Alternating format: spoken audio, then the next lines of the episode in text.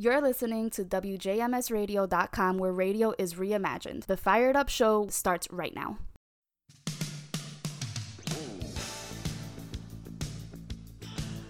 And here we are. Welcome, welcome, welcome. Welcome back to Fired Up right here on WJMSradio.com. This is Steve, and I host the show each week as we get into and look under the hood of the politics system here in the United States of America. So, welcome to the, I don't know, the fourth week of January 2021 or the 56th week of 2020. Uh, it is the Biden administration.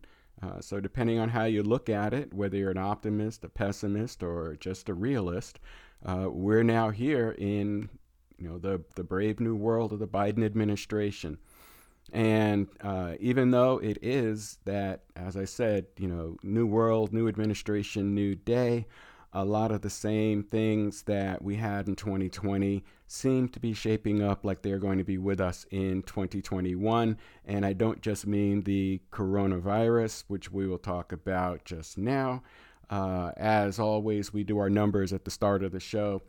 Uh, we're currently up to around 25.1 million cases of COVID 19 and we've had uh, 418,700 people who have died from the disease. And as I added our new count late last year, uh, we're now keeping track of the vaccinations, and we're up to 21.8 million people who have been vaccinated against the coronavirus uh, pandemic. Uh, keeping on the subject for a, a moment, uh, some things to make note of. The Biden administration uh, on day one uh, and the first three days of his administration, President Biden has signed no less than 14 uh, executive orders and directives aimed at laying the groundwork for the battle against the coronavirus disease that the Biden team promised during the campaign and appears to be getting underway with the actual uh, battle strategy going forward. A lot of that is going to hang in weight of you know appointments and approvals by the Senate of various members of Biden's cabinet, uh, which, as of the recording of this show, uh, only about four, I believe, have been approved uh, by the Senate, with uh, I don't know 17 or 18 more to go. So we, are going to talk about that too in the political segment of the show coming up in a little bit. Uh, we'll touch back on that. Um, but it is clear that you know the Biden administration aims to make good on its aggressive plan for bringing the COVID-19 coronavirus pandemic under some form of control uh, in, in as quick a fashion as possible. Uh, he's already committed to activating the DPA, the Defense Production Act, uh, to increase the distribution and uh, and spreading of the vaccines around the country, to ramp up with any additional needs for other you know infrastructure components such as PPE, masks, gowns, uh, ventilators, etc. Uh, he's clearly taking, you know, an active stance on that. He promised during the campaign that would be, you know, his number one focus as soon as he came into office, and so far he is uh, holding up to that promise. We're also going to touch a little bit on the executive actions that President Biden has, in fact, signed in his first uh, week as president, and uh, we'll get to that as well later on in the show. Uh, one of the things that President Bi- Biden has gone on the record for is saying that he is, is setting a target of having 100 million doses of the uh, vaccine uh, in the arms of American people uh, by the end of his first 100 days. And, you know, while to the, the layperson that may seem like a daunting task, keep in mind that there have been uh, at least three occasions or as many as maybe four occasions where there have been more than a million uh, vaccinations in one day uh, in this country. So the goal is obviously doable. How we get there is where the real challenge lies. Um, there are discussions going on about expanding the distribution points for the vaccine to a wider uh, collection of players uh, including pharmacies, you know, think CVS, Walgreens, uh, Walmart, and uh, other, you know, medical and quasi-medical facilities where, you know, people who can are trained or can be trained to administer the vaccine will be. And then the biggest challenge, which we're already starting to see in some states, um, New York for one, uh, several others, where the supply of actual vaccine is not keeping up with uh, the demand. Uh, appointments have had to be uh, canceled if they were already scheduled for getting the vaccination, uh, simply because the available uh, dosages just weren't available uh, in the locations where the appointments were set up for. So there's work to be done. The Biden administration is moving at all diligent speed to try and address the critical elements of uh, vaccinating and protecting the American people from this pandemic, and you know is making significant progress. As I said, you know, they they've done 21.8 million vaccines to date, and they continue going at a pace aiming toward you know more than a million uh, vaccinations a day in in the steady state to make sure that you know we get as many people as possible vaccinated. The current timeline coming out from uh, Dr. Fauci, who is the you know head of the uh, medical arm of the coronavirus task force for the White House, uh, is saying that you know the 100 million doses uh, is you know the floor of the goal. It is not the ceiling. You know they're looking to surpass that. And he said the more that we can surpass that 100 million vaccines in, in 100 days, so much the better. And we wish all of them, the, the doctors and the medical people and the scientific people, Godspeed on achieving that goal. So, you know, what, what does this mean for you and me and the average person? Uh, we are still going to need to to be patient. Um, I just in, in personal side, I checked with my doctor um, just this past week during one of my regular checkups, and found out that uh, it's likely that I would be in line, for example, to get the vaccine uh, sometime, you know, by about mid to late spring or early summer. And you know, keep in mind that you know I actually have several uh, underlying conditions which uh, put me at a, a, slightly higher priority list uh, for getting the vaccine. So you know, we're just going to have to do what we do. You know, wash our hands, don't touch our, our face, our eyes, or nose or mouth. Uh, wear a mask when we're in public or where we uh, are in groups and can't socially distance. Make sure that we're wearing our mask. Uh, stay home unless it's absolutely necessary for you to be out and about. You know, do what we need to do in order to keep ourselves, our families, our communities, and our country safe uh, as we await, you know, widespread distribution of the vaccine. So, you know, it's an ongoing process, and we need to make sure that we are, in fact, you know, following the procedures uh, set out for us. It's for our own good, and you know, it is it is something that you know we, the American people, need to take to heart as doing our part to help keep our country safe. So, with that being said, um, let, let's get on into some of the other things that have been going on. Um, as I said, you know, the Biden administration uh, came into authority on the 20th. So, in, in the space of now five days, uh, we have seen some 30 uh, plus executive orders and directives issued by uh, President Biden and we're going to take a few minutes and we're going to go through some of the some of the more prominent ones, um, you know, and and kind of take them in in date order. Uh, on January 20th, literally, you know, moments and hours after taking the oath of office, um, President Biden uh, issued the first 17 uh, executive orders, um, requests, or um, directives uh, to go out for various uh, parts and, and components of uh, the government administration. And, you know, some of them, you know, obviously the first ones that he signed were revolving around the COVID 19 response. Um, he signed an executive order creating the position of COVID 19 response coordinator, and he has appointed someone to head up that, uh, that department, that task. Uh, he has re engaged the United States uh, with the World Health Organization, uh, reversing uh, the the disengagement that had been put forward by the prior administration. Uh, he also signed an order rejoining the Paris Climate Agreement. Um, and that too was a, a, reversal of a prior decision from the Trump administration. Uh, he signed an executive order revoking the permit for the Keystone XL pipeline. Uh, he has signed an order to uh, stop the construction on the wall at the southern border and um, just a, a, a, bunch of other things. Let me pick a few more here to, to go through.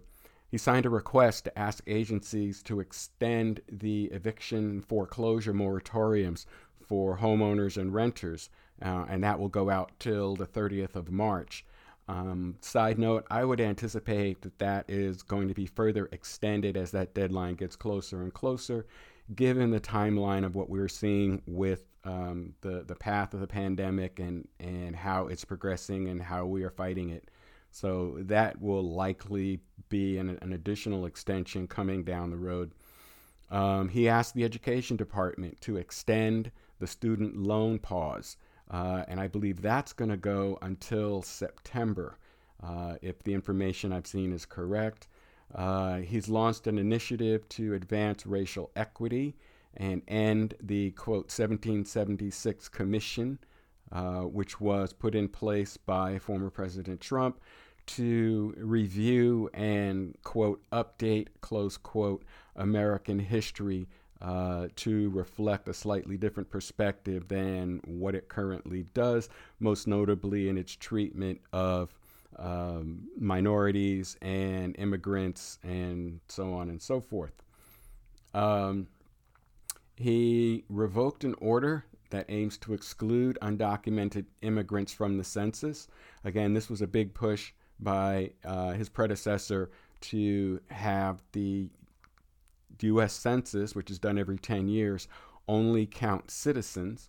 Uh, in contrast to what it says in the Constitution, that says it's all persons residing in the the area of the United States. Uh, additionally, with regard to immigrants, uh, he has uh, issued a a memorandum or directive memorandum to uh, review, preserve, and fortify DACA uh, basically looking to find a pathway for DACA recipients not only to not lose their status, but also to establish a, a firm commitment on a path to citizenship for them. Uh, in again in the the COVID uh, area, he signed an order requiring mass and social distancing on all federal property and by all federal workers. Uh, he also uh, signed a order mandating masks be worn on all intra uh, state or interstate travel, whether by plane, train, bus, or uh, ferry or boat, um, to make that a requirement for everyone on any form of interstate transportation, uh, public transportation, that is, to uh, wear a mask at all times. Uh, some other things. He's uh, signed a, a memorandum uh, to modernize and improve regulatory review, uh, to end harsh and discriminatory immigration enforcement. Uh, he is uh, increasing the FEMA reimbursement to states for expenses for the National Guard uh, and for PPE and other equipment in their combating the COVID 19 pandemic. Uh, he's expanding by executive order. He's established a pandemic testing board to review, evaluate, and expand COVID 19 testing across the country. Uh, and you know, he is working to bolster access to COVID 19 treatments and clinical care, to improve collection and analysis of COVID related data, and to mount a vaccination campaign, as I said earlier, uh, setting such goals as 100 million shots in the first 100 days. He's also setting up an executive order uh, for you know government uh, government agencies to provide guidance on safely reopening schools and OSHA guidance for keeping workers safe from COVID 19. Um, what else we got? Uh, asking agencies to boost food aid and improve delivery of stimulus checks uh, as in response to the economic distress that the pandemic has caused and to restore collective ba- bargaining power for federal workers. Uh, again, an executive order uh, reversing a decision in the prior administration that weakened uh, bargaining power in unions for federal and some non-federal workers out as well. And that's just a that's just a selection of them. Um, he he by he I mean President Biden has been using extensively his power of executive order as he awaits for the Senate to complete confirmations on his cabinet appointees. Uh, to date, as I think I mentioned, uh, I believe four have been approved. Um, and you know there are anywhere from 15 to 17 other Senate required approvals that need to be done as well as a whole host of lower level uh, approvals that are needed as well. Normally, these are done by what is called unanimous consent. That is, the name is brought up on the floor of the Senate, uh, the position for which they are nominated is uh, described, and the chair will call for unanimous consent by voice vote, you know, yeas or nays, as to whether or not the appointment is confirmed. However, um, the Senate, and, and we're going to talk about this in the next segment, uh, has been slow walking these as, as part of a negotiation tool, you know, by now Minority Leader Mitch McConnell and the Republicans to uh, force the Democrats to make concessions on some key components of uh, the operating rules and other things that uh, is needed for the Senate to fully function. And as I said, we're going to uh, delve into that in a little more detail uh, as we come into the next segment. So uh, let's take our first break here. We'll pick up that discussion right after the break and right after we do a public service announcement from your friends here at WJMSradio.com and the Fired Up Radio Show. Stay tuned. We'll be right back after this very quick break.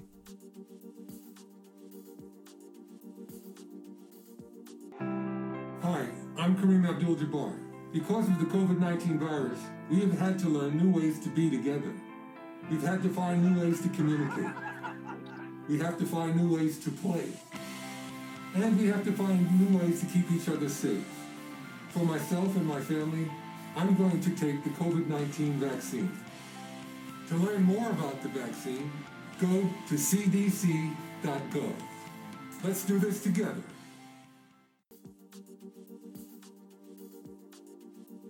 Welcome back, and thanks to the Centers for Disease Control for that public service announcement, which we are happy to play here on the Fired Up Radio program and WJMS.com.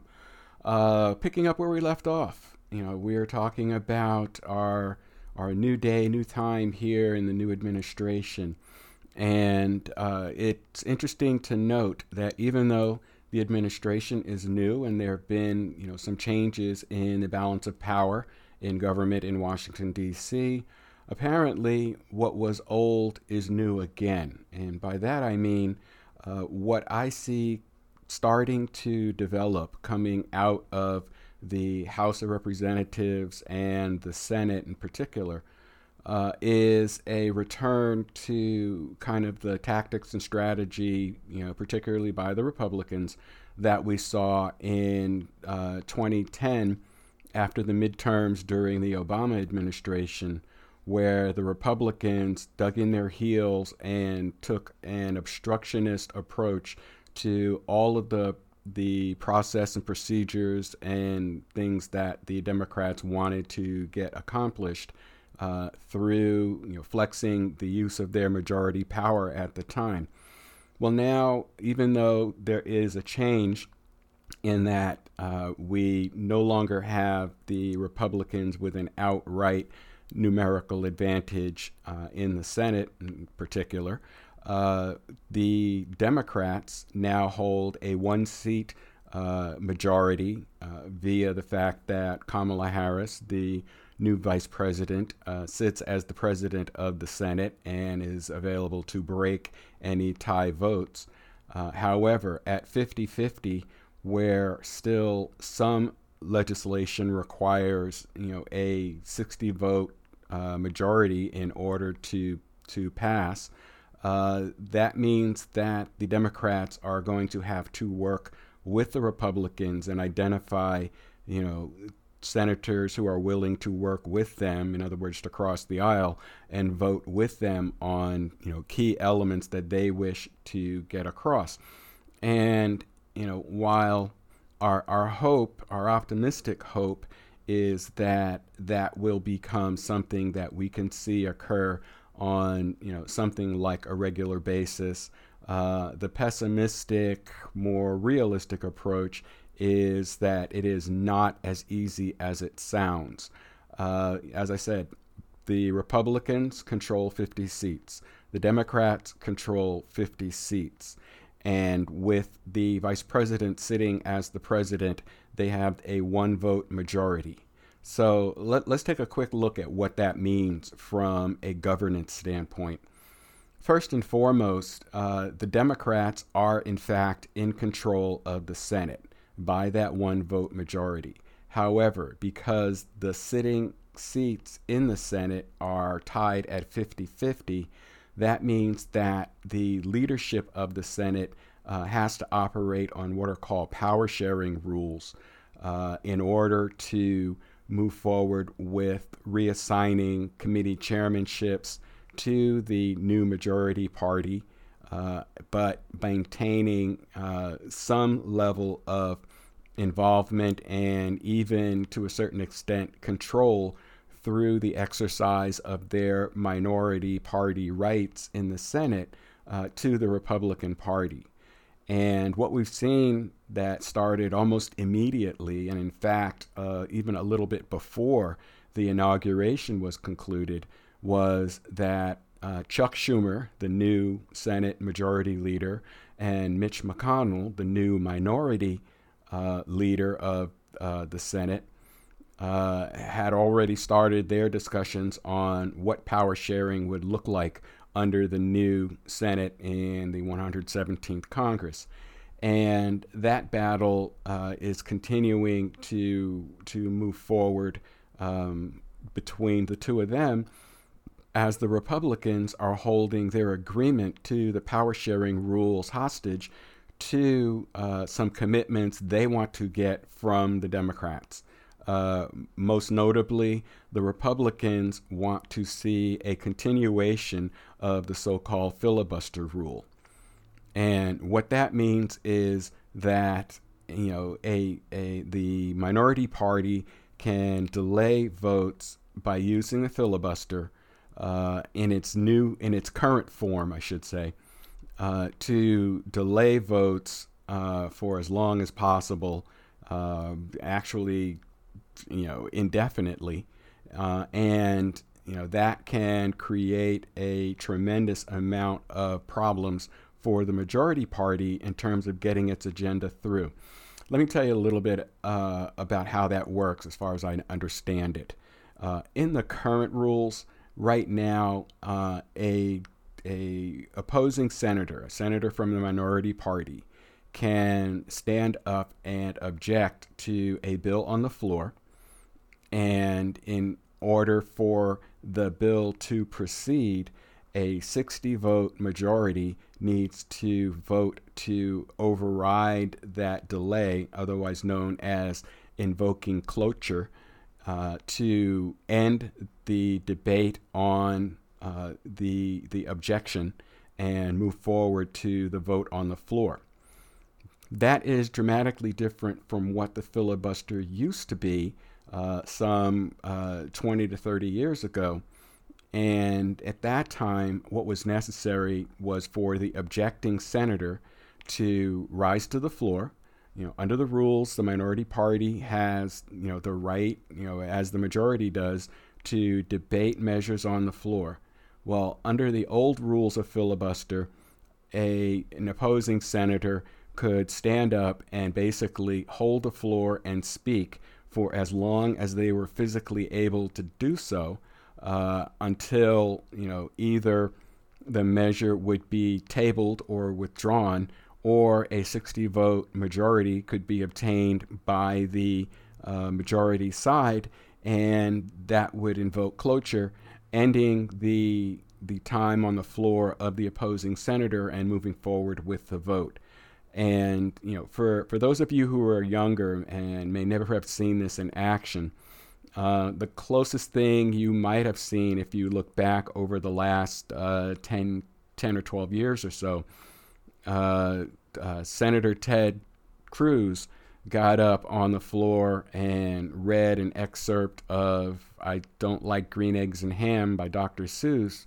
uh, to his children uh, one late night in the Senate as they held the floor uh, under a filibuster. Nowadays, uh, it is not a matter of you know personal stamina as to how long you can stand up there and talk.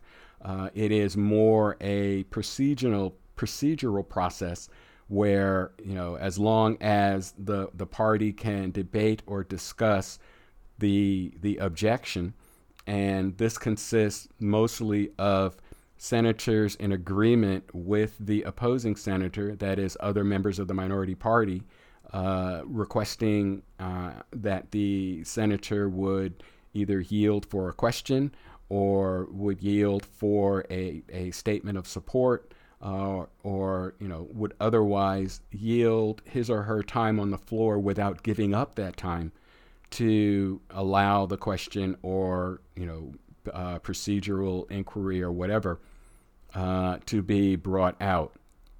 So what you can end up having is, you know, a a hold on an active vote on the floor for many hours, you know, 10, 12, 24 hours, you know, e- even longer as possible. Um, whereas, you know, in the old days, you know, if, if the, the senator's voice gave out or they just were exhausted and couldn't continue, uh, they would relinquish the floor and the vote would go forward. Um, the Republicans have put forward to the Democrats that they um, want to keep the current filibuster rules. And the Democrats, according to the latest uh, information that I'm seeing on the subject, uh, are are saying that the only way they'll allow a filibuster to remain in place is to go back to the old rules, which actually date back to 2001. Uh, and, you know, that is where the argument lies. Now, that's one of the things that the Republicans have brought up in the discussions on power sharing. Um, the other is, are, are more procedural elements uh, revolving around you know control of the clock and you know and, and so forth. But the net effect is that even though the Democrats are in the majority in the Senate, the the how, the Senate committees are still under the control of the Republicans until a new set of power sharing rules are adopted and agreed to by the full Senate. And uh, I believe that adoption uh, requires a 60 vote majority to to to win. So, in order for the Democrats to get the power sharing rules they want uh, or they have negotiated to a vote, they've got to find um, you know nine more or ten more senators from the Republican side to vote with them in order to adopt the new rules.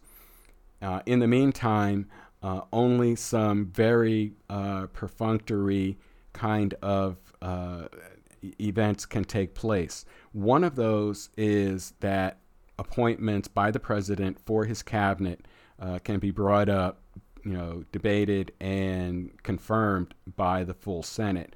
Uh, that does not need a 60 vote majority, it merely needs 51. However, the Republicans are delaying the process uh, through questions and parliamentary procedures uh, to drag that out in uh, you know a part of their effort to apply pressure to the Democrats to to yield to their requests for for rules. Um, as a result, you know, President Biden, uh, since he does not have uh, cabinet level uh, officers in place who can, you know, move their departments to get these tasks done, or because the Senate is tied up in these procedural votes and cannot or will not vote on, you know, appointments or uh, bills that are are being brought forward. Uh, for example, the next round of economic stimulus package, uh, although the president can direct that the package be developed, the plans be laid out, it cannot be enacted without the the approval of the House for budgetary reasons and the Senate for uh, legal reasons uh, in order for that to take effect. So, once again, uh, the Republicans in the Senate are standing between the American people and the much needed economic aid that they need during the pandemic, not to mention uh, other programs like the, the Paycheck Protection Plan funding, the EIDL funding, uh, monies to go to the states to work on getting schools reopened, you know, all of the things that are tied to the pandemic that have, have been, you know, arguing points for nine months in 2020 uh, now have resurrected in a new form but same effect here in 2021. Uh, so, you know, the, the key here is, you know, the Republicans and the, the Senate in general need to feel the pressure of the people to to uh, to break the, the logjam, move forward, come to an agreement on the rules so that these important elements can move forward. And it, doesn't matter, you know, which side of the aisle your party is on, whether you're a Democrat or a Republican, because you know the the economic injury is affecting everyone in the country. Uh, you know, when you look at numbers for unemployment, when you look at numbers for you know people who are in uh, you know food distress, you know where where they're struggling to put food on the table, where you look at people who are facing evictions or foreclosures. Uh, these are not you know Democrat or Republican impacts. Uh, uh you know, if not just as many, quite a few of the people impacted by the pandemic uh, voted Republican as voted Democrat. It, it is the, the disease does not discriminate based on political party. So, you know, we need to make sure that just just like always that we are communicating with our elected officials that we are you know emailing and faxing and calling and posting on their social media accounts uh, our our displeasure at the delay and our demand that they do the job that we sent them there to do. So that that's you know our standing call to action. Nothing has changed since 2020. So let's take a look at you know uh, some of the other political games that uh, are going on here as we you know go through and, and get started and get into the Biden administration here in the year 2021. Um, you know, as I've said, you know, McConnell and Schumer need to come to an agreement on the rule sharing or the power sharing process. Uh, they need to come to a decision on whether or not the filibuster is going to be eliminated or is going to take a new form, something that they can both agree to. Uh, the Democrats uh, need to and are reaching out and trying to work with as many Republicans as they can in the Senate, in particular, uh, again, with the tight majority that they hold, to try and identify the common ground that will let them work with their Republican colleagues. Uh, and a lot of discussion is going on about the kind of projects and the kind of bills that can build that bipartisan support and start to establish those relationships. And, and of course, one of the major ones, uh, besides COVID 19, is infrastructure projects such as highways and bridges and you know rebuilding schools and, and other forms of uh, you know economic status that the federal government can put in place in the states in order to drive economic growth. Um, you know, and yet looming on the horizon, there's another holdover from 2020.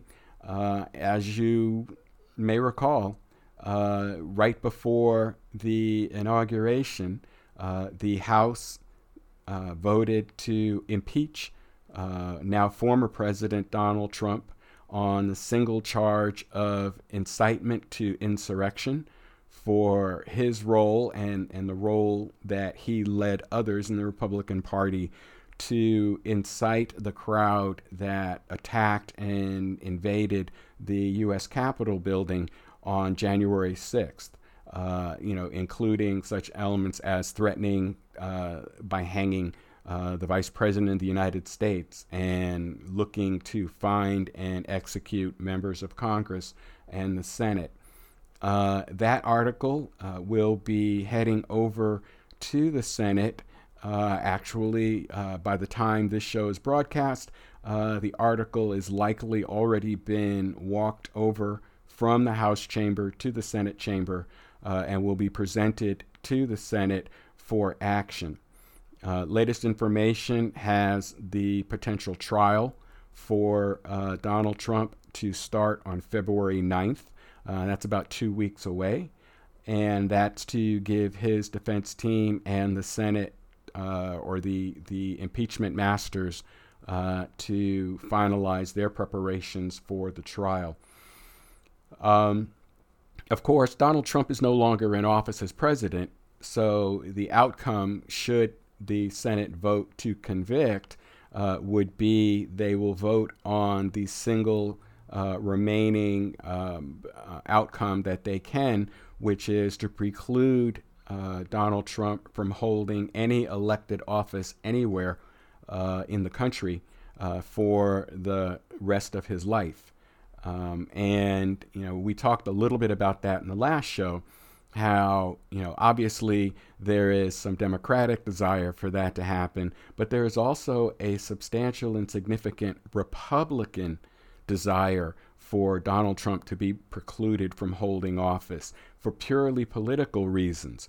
There are a number of senators uh, in the Senate right now who are looking very carefully at you know 2024 as their chance to run to to take over the Republican Party and run for president, uh, with names such as Cruz and Rubio and Hawley and uh, Graham, among others, uh, kind of leading that pack.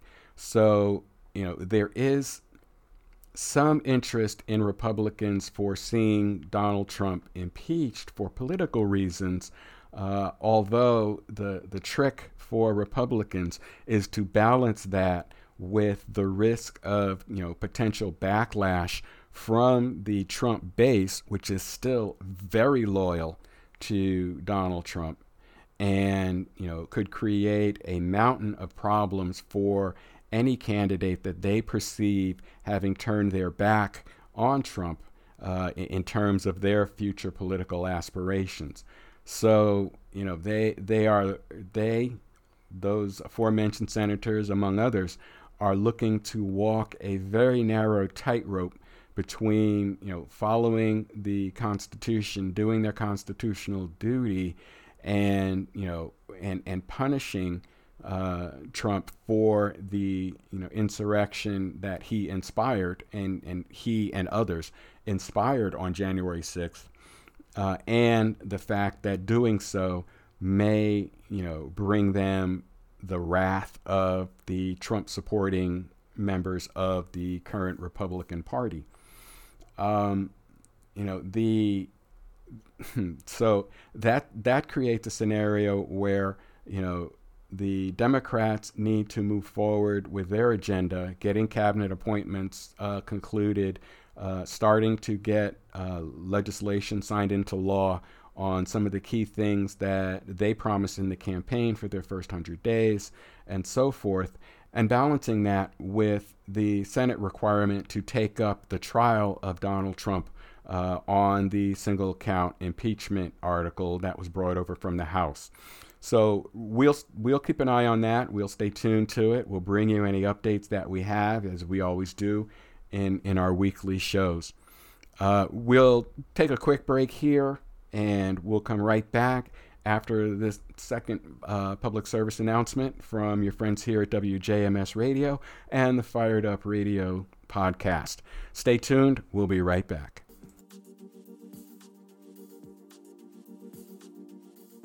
I am Audrey Jackson. I'm Greg Jackson. On February 19th at 4 a.m., a gun was used to take my son from me. You know him as Pop Smoke. We call him Shar. Because of gun violence, I'll never see my son run up the front of our steps, taking them two at a time.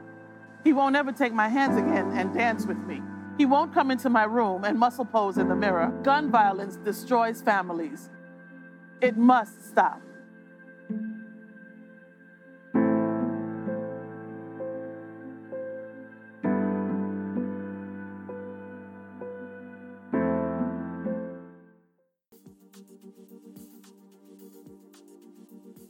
And welcome back for the final segment right here on Fired Up Radio and WJMS.com. So, um, picking up and tailing with uh, what we were just talking about, uh, the former President Donald Trump uh, is facing trial in the Senate for inciting the insurrection that occurred on January 6th at the nation's capital. And it's just the latest uh, display, if you will, of just how violent a place uh, America is these days.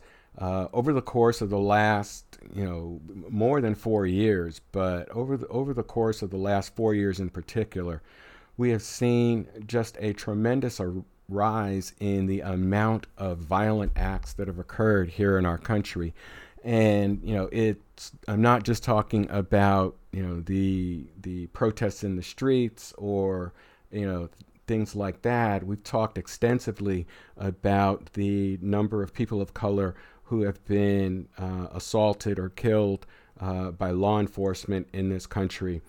Um, but even even more than that, the increase we have seen in domestic violence, the increases we have seen in um, you know, obviously racial violence going on, as I just mentioned, uh, but just a general trend toward a more violent and argumentative approach to nearly everything in this country. And, you know, it, it, it's something that, you know, we are all going to have to uh, line up shoulder to shoulder and, and uh, work on finding ways to solve these problems uh, if we are going to restore you know our country to its leadership role in the world as well as just to improve overall life in the United States of America for everyone in general. Um, you know, the the acts in the Capitol uh, just were a a window into how reactions can get out of hand and out of control to you know our differences uh, you know and I, am not just talking about whether or not uh, you voted for Trump or you voted for Biden.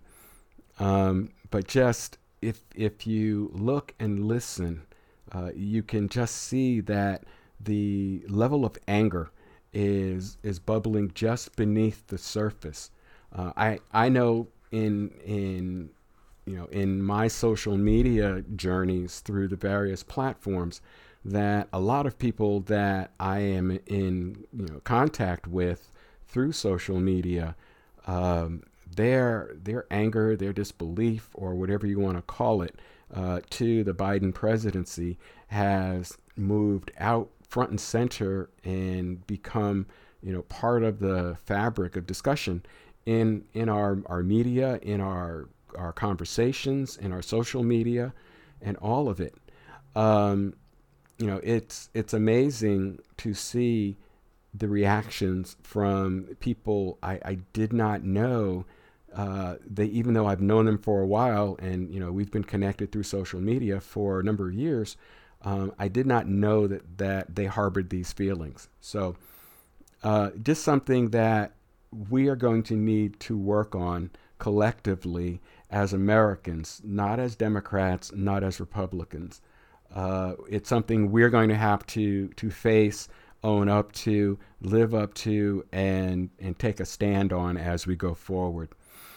Um, in in other news, and and since you know we've been talking about former President Trump for the last few minutes, uh, want to circle out of that and just finalize with uh, slightly before he left office, as most presidents do, President Trump issued a number of pardons and commutations of sentences uh, for individuals, uh, as is allowed. It's it's one of the pure powers that the Constitution grants the president as chief executive. He has the absolute power to pardon uh, anyone for federal crimes.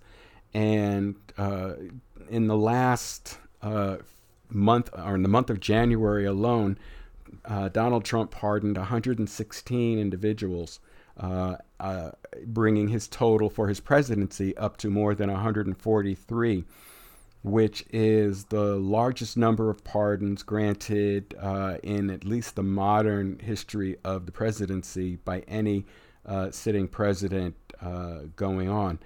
And, you know, some of the people that made it onto the Trump pardon list, uh, you know, fell into a couple of different categories. Some they were longtime loyalists uh, to Donald Trump and, you know, the name at the top of the list Roger Stone, Paul Manafort. Uh, others were, you know, friends and, and connected individuals uh, to Donald Trump. Uh, Charles Kushner, who happens to be the father of the president's son in law, uh, Jared. Um, there were any number of, you know, uh, state level, you know, party members and, and others that were brought forward. There were even a few rappers. Uh, Lil Wayne was pardoned by the president.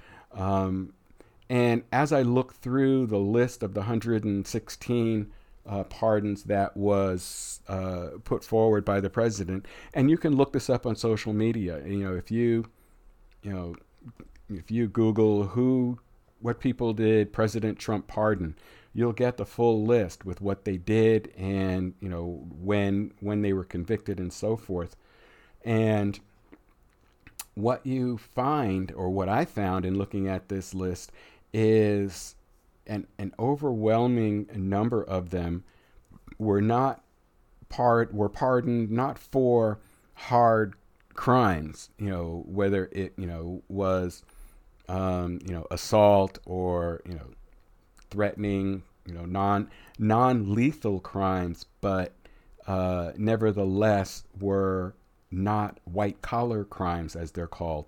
But the overwhelming majority of them were those that fall into the so-called white collar crime categories. A lot of you know fraud, a lot, uh, a lot of uh, you know conspiracy, charges, a lot of violation of federal enforcement procedures, um, you know, just a lot of bank fraud, wire fraud, mail fraud, uh, conspiracy to commit honest services wire fraud, which is doing a fraudulent business uh, over an electronic communication means. Um, some that stood out as as kind of eyebrow raising. Uh, he com- he commuted the sentence uh, of a, a, person in Florida, Robert Douglas Boker, uh, in Florida for wildlife smuggling. Um, you know, but the overwhelming majority of them were things like security fraud. Um, you know, there was there's one out of New York, uh, conspiracy to defraud the United States, fraud by wire, radio, or television, 35 counts uh, scheme to defraud money state tax stamps, transportation of stolen property. Um, uh, among the, the, the, standouts, as I said, um, uh, Dwayne Michael Carter, better known as Lil Wayne, was uh, his sentence was pardoned for possession of firearms and ammunition by a convicted felon, which came out of him bringing a firearm into, I believe, an airport. So, you know, President Trump seemed to go out of his way to pardon a lot of people who, uh, dare I say, would, would likely be members of the same club as him in terms of uh, illegal or you know improper activities, uh, as we have seen and, and we have seen charged uh, to the president over the time that he's been in office. So as I said, 143 over his uh, over his term, and 116 of those were done in the month of January alone. Uh, and you know, if you read the names and look at the charges and you know what they were convicted of, uh, it is interestingly consistent on uh, things that involved uh, fraud, money laundering, bribery uh, along those lines, uh, tax evasion, and, and, so on and so forth. Now, you know, uh, what I I don't see, and maybe it's just a lack of information in the sourcing that I used. Um, I didn't see uh, any cases where he commuted a a sentence of death. I know he has done it, but um, I don't see anybody on this last list that were, you know, sitting on death row that he has commuted their sentence. Now, it should be explained that with a presidential commutation of a sentence, it doesn't mean that they're they're freed from prison as it does with, you know, a parole or pardon, but it means that their sentence, their death sentence is eliminated and it is converted uh, to a life sentence and basically they will need to go back before a judge and have their sentence reinstated um, based on the evidence and based on you know the the information provided as to you know the, the, the status of their remaining sentence, whether it is life, whether it is life without parole, whether they can be eligible for parole, etc., and so forth. So, you know, as as I said, all presidents issue these pardons uh, a lot of the people who are on the list are names that you have seen in the news, um, and you know that uh, for for one reason or another had you know some link or connection to the president uh, in, in, terms of people that they know in common or they were recommended for pardon by and so on and so forth. So you know and, and i do recall that uh, two of them were actually former uh, elected officials, uh, members of Congress. Uh, he also pardoned uh, the mayor of Detroit, Kwame Kilpatrick, I believe, and, and others who were, you know, politically political people that had their sentences also pardoned or commuted by the president uh, by President Trump. And again, you know, it, it is, there's no limit on how many pardons or who a president can pardon uh, for a federal crime. Uh, there was much discussion about whether or not Donald Trump would pardon members of his family, uh, such as his children, uh, Jared Kushner, uh, you know, or you know, try to pardon himself. That actually did not happen. Uh, he did not issue pardons for his children. He did not uh, try to get himself pardoned. So, you know, interesting development in that. Wow. And the clock on the wall is telling us that we're winding down to the end of this week's show. So, I just want to touch on a couple of things uh, that you can expect in upcoming shows right here on Fired Up uh, on WJMSradio.com. Um, we're going to take a a deep look at, of course, the impeachment proceedings of, or the trial uh, for former President Trump once that begins in February. But between now and then, we're going to take a look at what's going on with the uh, Biden agenda and you know the not only the bills that he's bringing out but the executive orders that he signs we'll be reviewing those uh, each and every week and uh, we'll look at uh, where things are going and what new developments are coming up in terms of the economic stimulus package and the other things that uh, are, are so important for the people of this country who are still uh, suffering and hurting from the effects of the pandemic.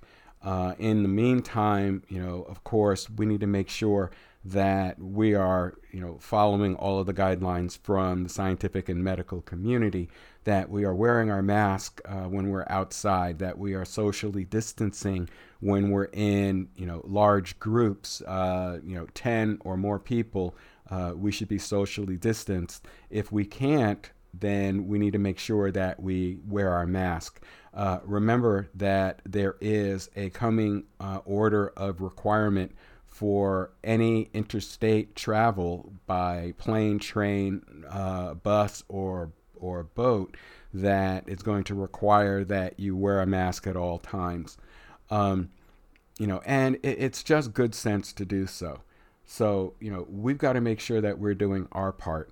Uh, once the vaccines uh, come out for wider dis- distribution as they uh, begin to move out into you know more places where you can get them.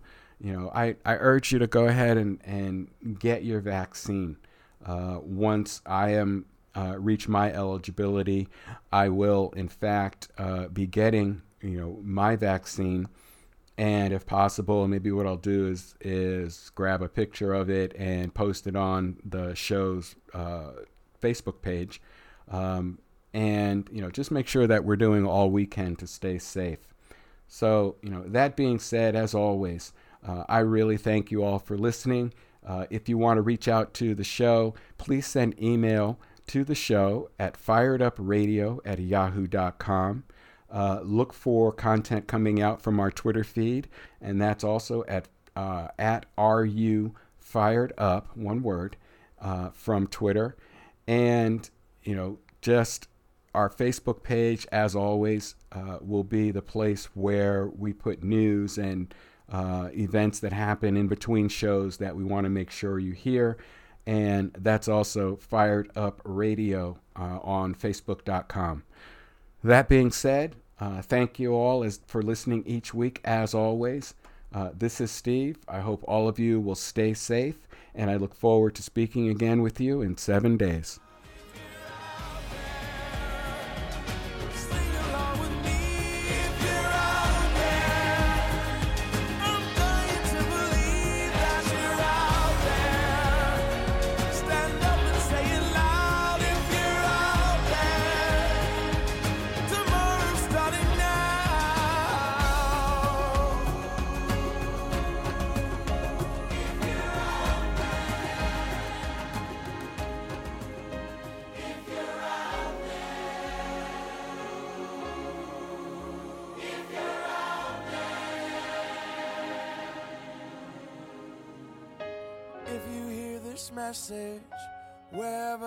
Wherever you stand. I'm calling every woman, calling every man. We're the generation we can't afford to wait. The future started yesterday, and we're already late.